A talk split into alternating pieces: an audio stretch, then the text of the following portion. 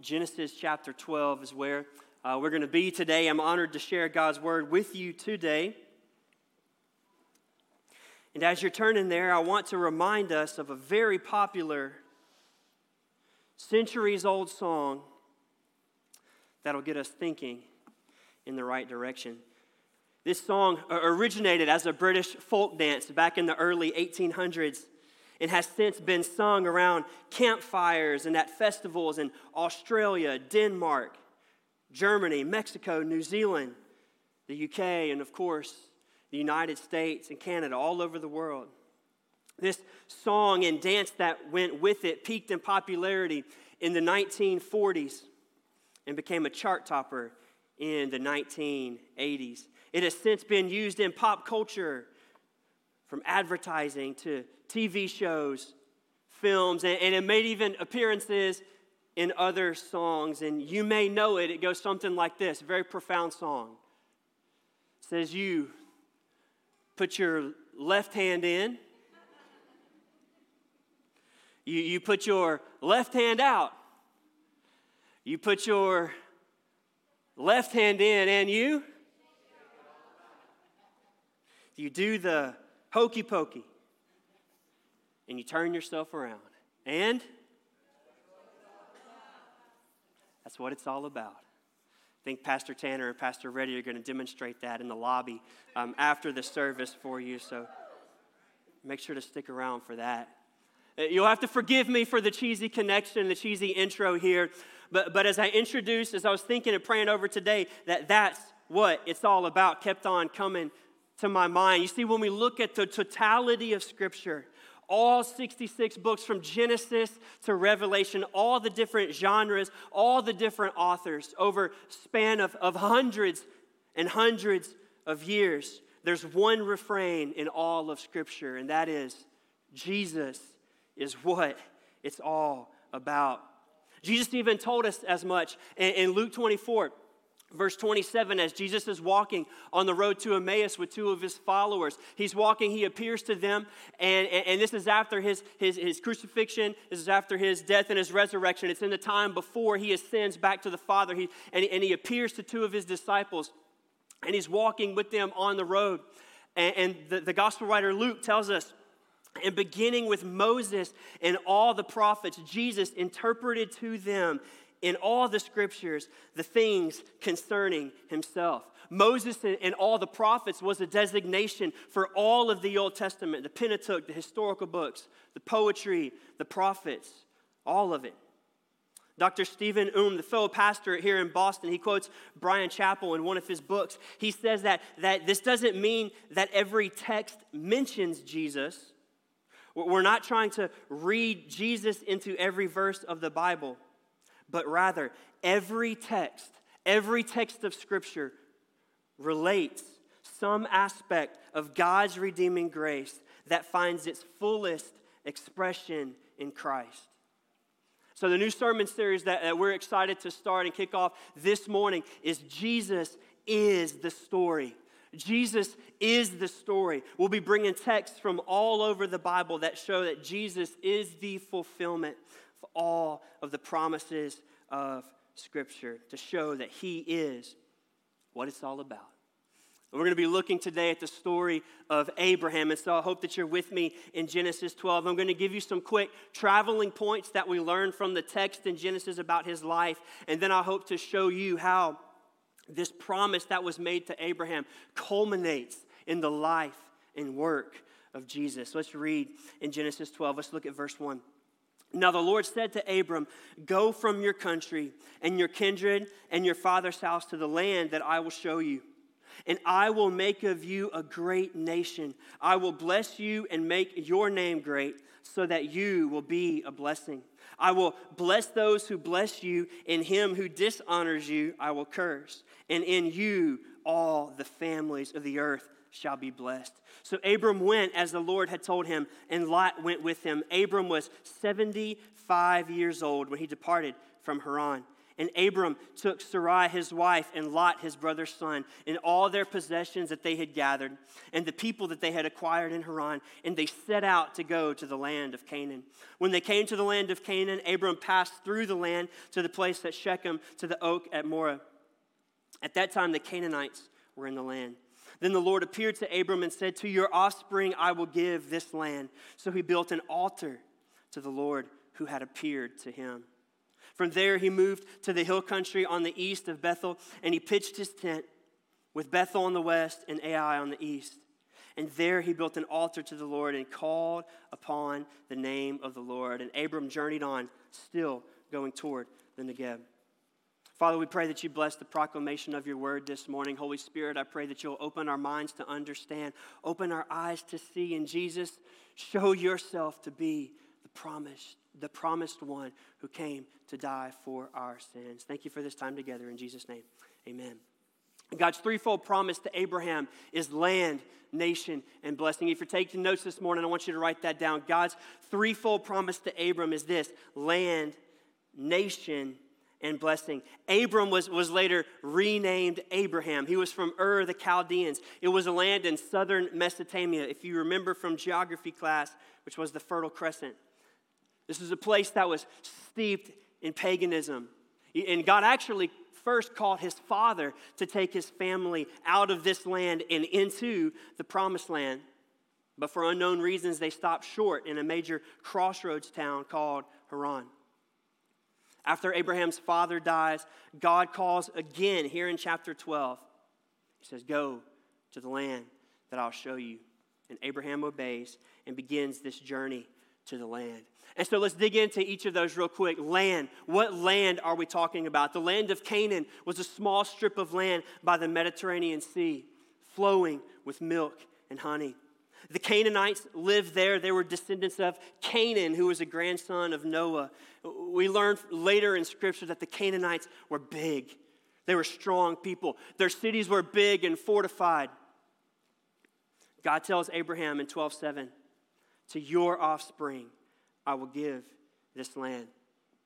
I want to give you a quick flyover over the next couple of hundred years of how this would transpire. It's so important to our understanding of the context in which this was written. You see, they settle in this land. They spend a couple of generations here Abraham, Isaac, and Jacob. And then in that time of Jacob and his sons, there's a big famine in the land. You may remember this at the end of Genesis, where the brothers sell Joseph into Egyptian slavery. Do you remember that story? And God raises up Joseph in the Egyptian court, and he actually uses Joseph to spare the family during a big famine.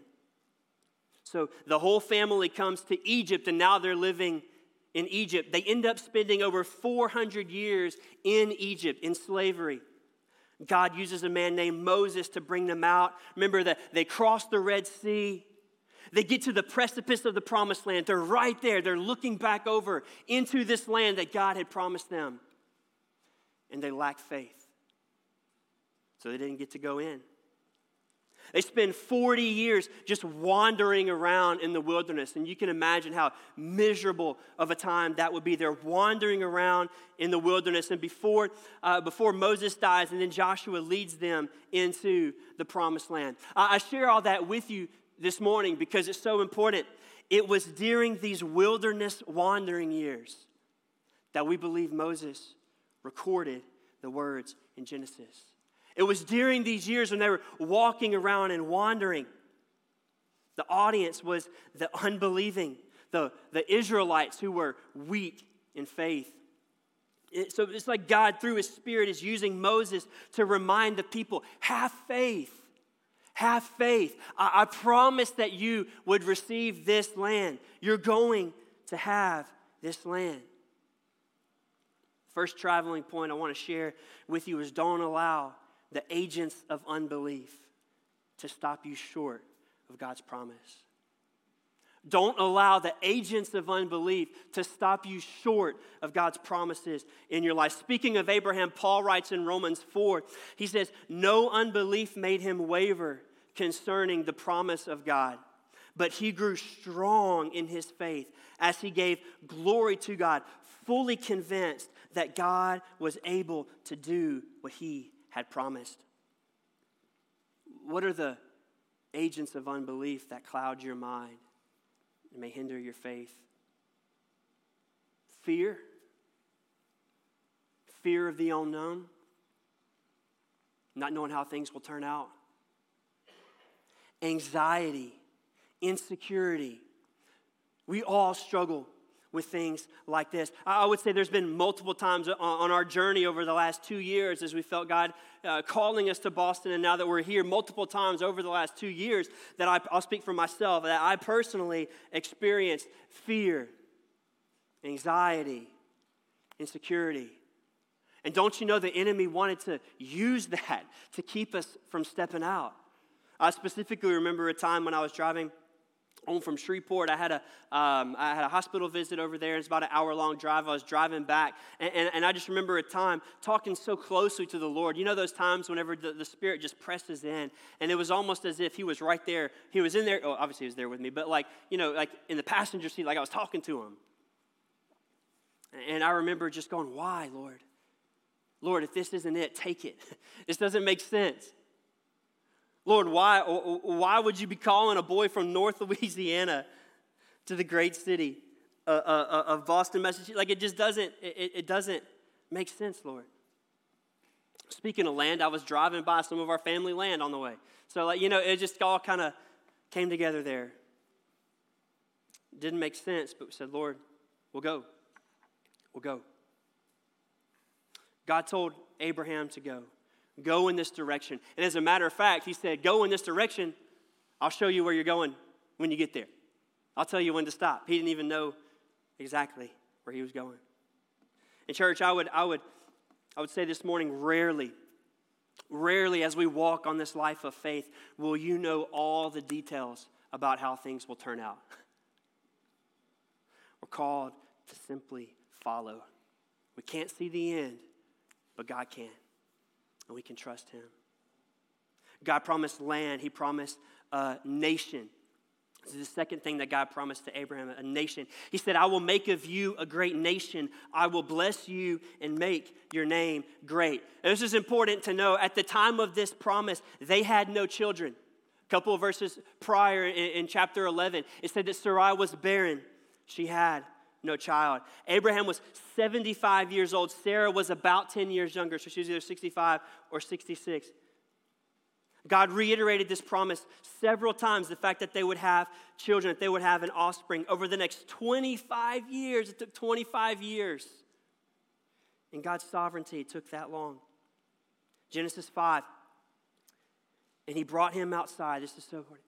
God brought Abraham outside and he said, Look toward heaven and number the stars if you're able to number them. So shall your offspring be. Talking again to Abram in Genesis 17, God says, No longer shall your name be called Abram, but your name shall be Abraham. For I have made you the father of a multitude of nations, and I will make you exceedingly fruitful. I will make you into nations, and kings shall come from you. Speaking to Sarah, he says, I will bless her. And moreover, I will give you a son by her. I will bless her, and she shall become nations, and kings shall come from her. And this is the key to it all. Listen, Genesis 15, 6, this is the key. And Abram believed the Lord, and he counted it to him as righteousness. Abram believed the Lord, and he credited it to him as righteousness. Hebrews 11 tells us that faith, faith is the assurance of things hoped for, the conviction of things not seen. Faith is believing in someone or something, even when we can't see it. The second traveling point or question I want to ask you this morning is that we all have faith assumptions. We all have faith assumptions. Who or what is the object of your faith. In this room, we come from many different cultures, many different backgrounds, walks of life, and we praise God for that. Many of us would say that our faith is in God alone, but our actions or our feelings might show that rather our faith is in many things politics, science, religion, A sports team, God help you if you're with Boston Sports. Finances, another person. We would say that our, our, our, faith is truly in God, but, but, but oftentimes, if we're honest, we put our faith more in someone or in our finances or in politics or any of these other things rather than God.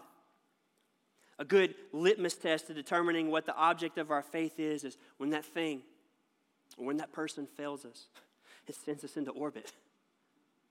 Nothing will satisfy, nothing can be there for us like our God.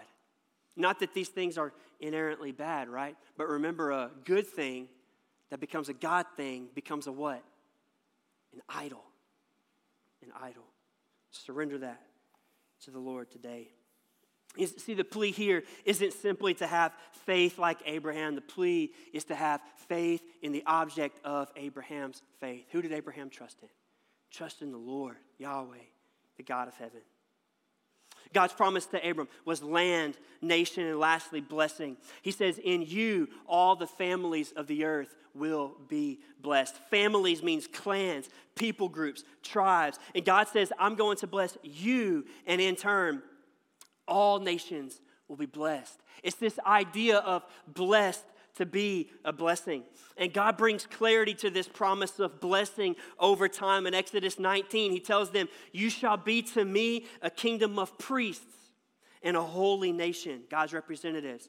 Leviticus, he tells them, To be holy is I am holy. Holy means set apart, different, we were to be God's representatives on earth who would take after his likeness. You see, the blessing in Genesis 12 is the blessing of being in relationship with God. All families will be blessed because they would see Israel walking with God. They would acknowledge that he is the one true God, and they would put their faith in Yahweh too. Doesn't this sound familiar? Doesn't this sound familiar? Remember, Second Corinthians tells us that we are ambassadors, we are legal representatives for God. He makes his appeal through us. Listen, church, according to this promise, when we walk in relationship with God, when our vertical relationship is right, by the power of his Spirit, God makes us and is making us holy, set apart, different, in such a way that causes others, our horizontal relationships, to know by our actions and by our words, God invites them into a relationship with Himself. Church, the last thing I want to show you in, in, in, this section is this. Let's live our lives in a way, let's live our lives in a way that beg people to trust in God. Let's live our lives in a way that, that, that makes it so obvious that Jesus is God. They can't help but see something is going on. A question to consider is actually from the last community group handout. Thank you, Tanner Parrish. When was the last time?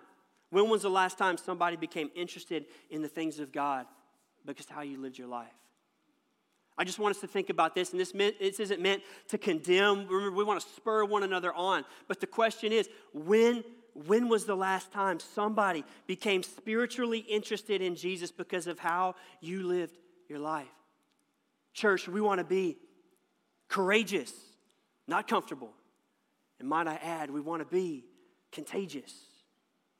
Remember, there are 750,000 people across this greater Medford area who are restlessly waiting for the hope of Jesus in church. We have the answer. We have the answer. We should beg people, trust in Jesus. God's promise to Abraham was land nation and blessing. Now, I could end here. I could end here. I'm not going to. Uh, I could end here, and, and, and it may be a decent moral sermon, right? Abraham had faith. We too should be people of faith, you know, trust in God. Like, it's not bad, but like, Oprah could preach that sermon. You know what I'm saying? Like, like it's not the gospel. Like, give me the gospel. Show me where Jesus comes in. So, where is Jesus? Won't you turn to Hebrews chapter 11? Would you turn to Hebrews chapter 11? And there's, I don't believe there's, there, there's, there's any way that Abraham could have known all that was going to transpire. He simply had faith and it pleased God, right?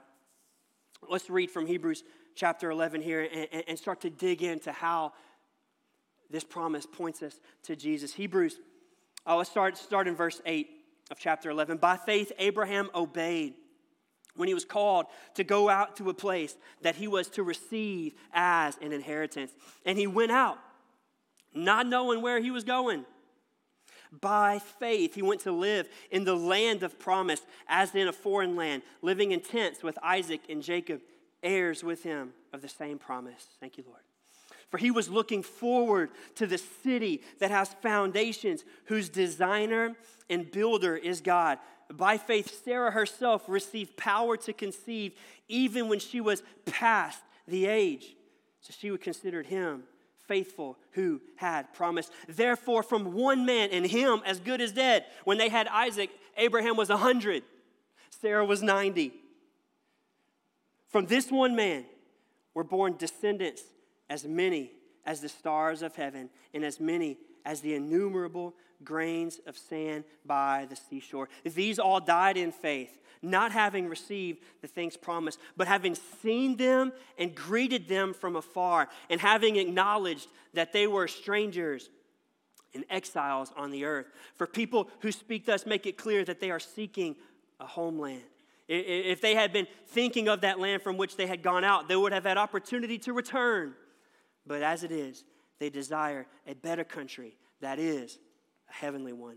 Therefore, God is not ashamed to be called their God, for he has prepared for them a city. Church, let me show you this morning that God had something huge in mind whenever he made this promise to Abraham. As redemptive history would progress, God was more and more specific about the blessing that would be for all the families of the earth. And buckle up and hang on tight. In Genesis 3:15, God said there would be a child of man who would crush the head of the serpent. Remember in Genesis 17, we read earlier that he told Abraham and Sarah that nations and kings would come from them. He says in Genesis 49, they begin to speak of the lion of the tribe of Judah. You know where I'm going. And he says, the scepter, which means the rule or authority, it shall not depart from the tribe of Judah. In 2 Samuel 7, God is speaking to King David, who was, oh, by the way, a descendant of Abraham of the tribe of Judah. God says, Moreover, the Lord declares to you that the Lord will make you a house. When your days are fulfilled and you lie down with your fathers, I will raise up your offspring. There's that word again offspring, nation, seed. I will raise up your seed after you, who shall come from your body, and I will establish his kingdom. He shall build a house, a dwelling, tabernacle for my name, and I will establish the throne of his kingdom forever. In Isaiah 11, it says, In that day, the root of Jesse, the son of David, who shall stand as a signal, as a banner of him, shall the nations inquire, and his resting place shall be glorious. Zechariah 13, on that day there shall be a fountain, praise God for open for the house of David and the inhabitants of Jerusalem to cleanse them from sin and uncleanness. And Joel 2 says that it shall come to pass that everyone who calls on the name of the Lord will be saved. And Matthew, Matthew in chapter 1 of his gospel, leave it to the tax collector, the math nerd, right, to spell it out plainly for us. He traces Abraham to David, David to the exile, the exile to Joseph, the husband of Mary, the mother of Jesus. Church, the ultimate fulfillment, the ultimate fulfillment of this promise from Abraham's seed, from Abraham's offspring would come the one who would be a blessing to all the nations, for all the families of the earth. That is the Messiah, the anointed one. Jesus, Yahweh, is salvation. He is the promise. Jesus is the blessing. And, and, church, the good news the good news, listen to me, is that this promise is not just a promise for one family in the Fertile Crescent. It's not just for, for one people group or one ethnicity. This promise is not just for the religious elite. This promise is for you. This promise is for me. How did we get this This promise, how did Jesus give us this? By becoming a curse. Jesus became a curse for us so that we could have the blessing. Listen to Isaiah 53. Surely he has borne our, this is the prophecy speaking about the Messiah. Surely he has borne our griefs and he has carried our sorrows, yet we esteemed him stricken, smitten by God, and afflicted. But he was pierced for our transgressions, he was crushed for our iniquities. Upon him was the chastisement that brought us peace, and with his wounds we are healed. Jesus gave us the blessing by becoming a curse. See, the Bible says that, that, that we are all sinners. That according to God's standards, we can never measure up. God is holy and perfect, and in the presence of this holy and perfect God, you and I, no matter how good we are, like no matter how we didn't like cuss out that guy that cut us off a minute ago on the street, like no matter how much we, we, were, we were nice to our parents earlier, or no matter how good we are, according to God's standard, it's never good enough. But Jesus came. This is the good news. He came and he lived the perfect life. He never sinned. He was the perfect uh, demonstration of walking with the law, fulfilled the law perfectly. He was brutally, brutally murdered. The most humiliating and most brutal way of death at the time was a Roman crucifixion. And, and, and in his crucifixion, God poured out all of, all of his just wrath towards us, towards me and you. And Jesus willingly took it all. He was buried for three days, and three days later, he rose from the grave, demonstrating his power, his defeat, his victory over sin, death, hell, and the grave, proving that he is God. And now he sits at the right hand of the Father where he lives to make intercession for us, the saints' church. Jesus gave us the blessing by becoming the curse. The question is how might one receive this blessing? By faith.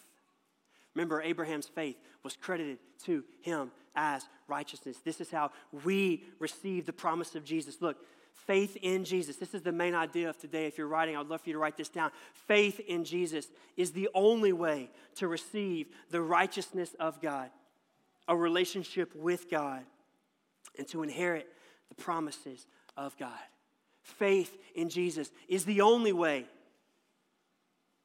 When we come to God through faith in Jesus, watch this, just as Abraham, we're made righteous.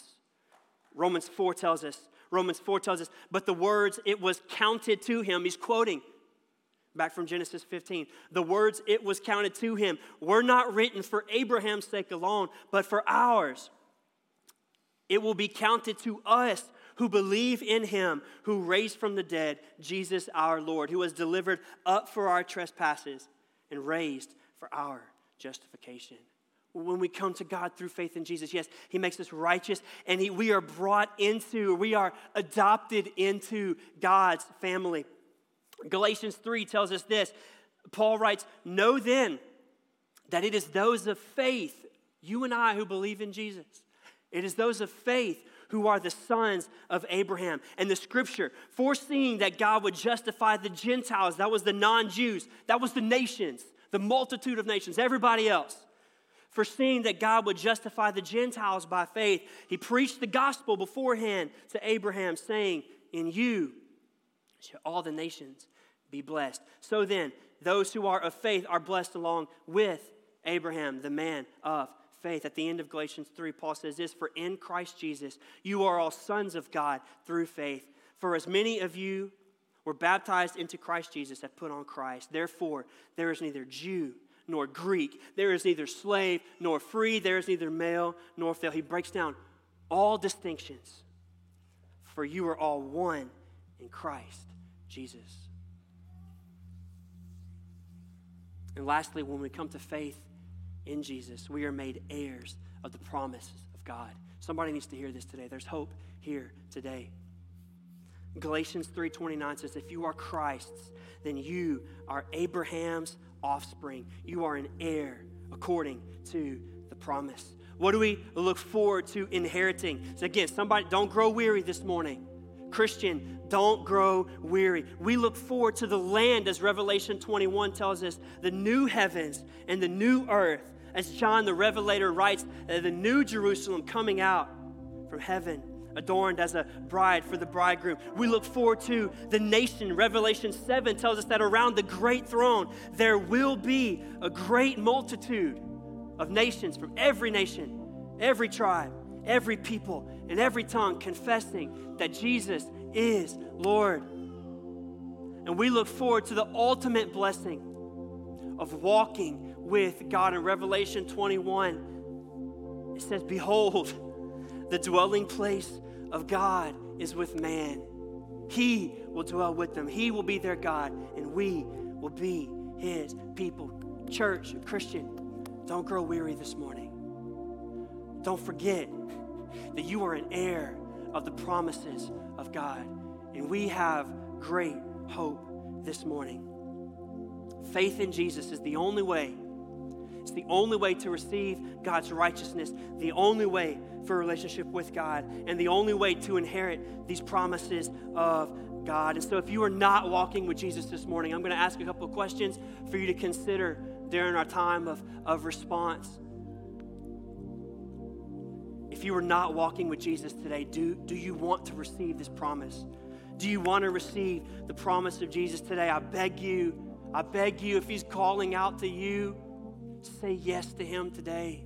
Say yes to Him. You may not have all the answers to your questions. You may not have all the answers to your objections. You may not have it all, but I, I wonder if God has shown you enough for you to know that He is Lord. He is worthy of it all. For those who are already walking with Jesus in the room, I want to ask you is there anything causing you to waver in unbelief? Remember, there are things that can so easily creep up and cloud our mind, whether it's, it's fear, like I talked about, anxiety, insecurity. Don't let those agents of unbelief stop you short of what God is promising to do in your life. Is there anything causing you to waver? I would, I would beg you to let go and surrender it to God this morning. A second question is who or what has become the object of your faith? Has something creeped up? become an idol in your life. Surrender it today. Lastly, before I pray, is there a step of obedience? Is there a step of obedience that God is calling you to take? And remember, just like Abraham, you're not going to know all the details. You're not going to know how it all works out. The call to Abraham was go to a place. I'll show you when you get there. You're not going to know how it's all going to work out, but you know the God who makes the promise. And you know that God is faithful. I want to ask you to simply step out in faith this morning. Let's pray together and then we'll have a time of response as we sing. Father, thank you for today. Thank you for this word. And prayer team, you can come forward and be ready.